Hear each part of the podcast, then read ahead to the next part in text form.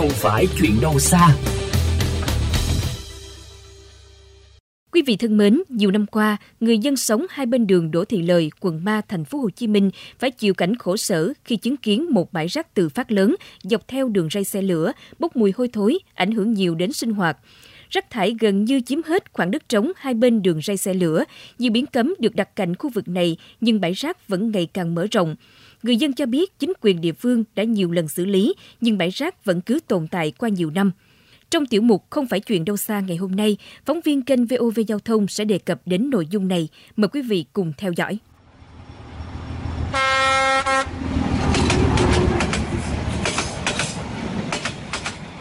Theo ghi nhận của phóng viên, hiện nay dọc hai bên đường ray xe lửa, đoạn sau lưng ga trực gác chắn số 6, nằm trên đường Đỗ Thị Lợi, quận 3, thành phố Hồ Chí Minh, đang trong tình trạng rác thải ngập ngụa, chất đống cao đến hơn 1 mét.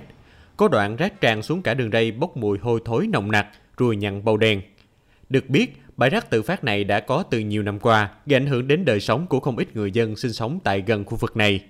Dù tại đây có cấm nhiều bản cấm đổ rác, đổ rác sẽ bị phạt, nhưng dường như những bản cấm này chỉ bù nhìn khi người dân vẫn đổ rác, còn bãi rác thì vẫn cứ lớn theo từng ngày. Cô Nguyễn Thu Phương, người dân tại khu vực này cho biết.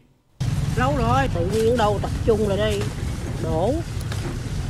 Không biết nhà họ không có đóng tiền rác hay sao, đem tới đổ. Như đâu tới á, ở đây thì người ta có đóng tiền rác mà, tới người ta đang uống gì, người ta đem ra đây đổ làm chi. Trời ơi, nó đúng ra thì cái mùi hôi rác mà đâu có sạch sẽ gì. Cũng là ảnh hưởng lắm á chứ ai muốn gì đâu nhưng mà ở đâu nó tới mặc dù có đề bản cấm đổ rác mà nhiều người không có ý thức Hình ảnh rác thải tràn lan tại khu vực đường ray xe lửa không chỉ làm mất mỹ quan đô thị mà còn dễ phát sinh ra ruồi, mũi, chuột, gây ra các bệnh truyền nhiễm, đe dọa đến sức khỏe của người dân sinh sống xung quanh.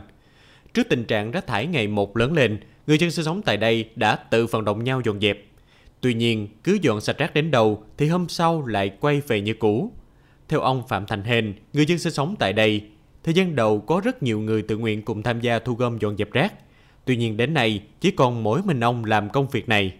Dù tuổi đã ngoài 60, nhưng hàng ngày ông Hên vẫn bán mặt cho đất, bán lưng cho trời, miệt mài làm đẹp cho đời.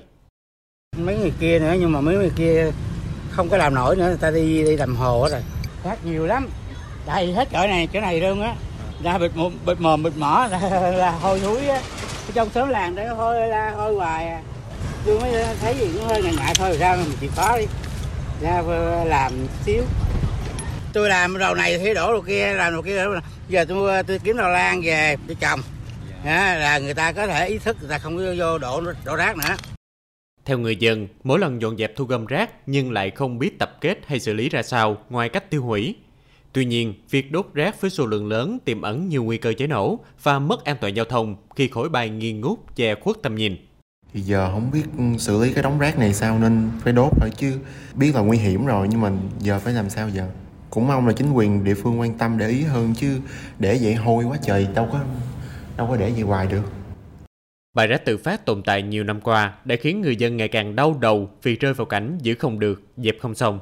Dù biết nhiều lần chính quyền địa phương đã ra quân xử lý cũng như tuyên truyền, nhưng cần lắm những biện pháp quyết liệt mạnh tay hơn nữa như lắp đặt camera xử lý phạt nguội hoặc tăng cường trong công tác tuần tra.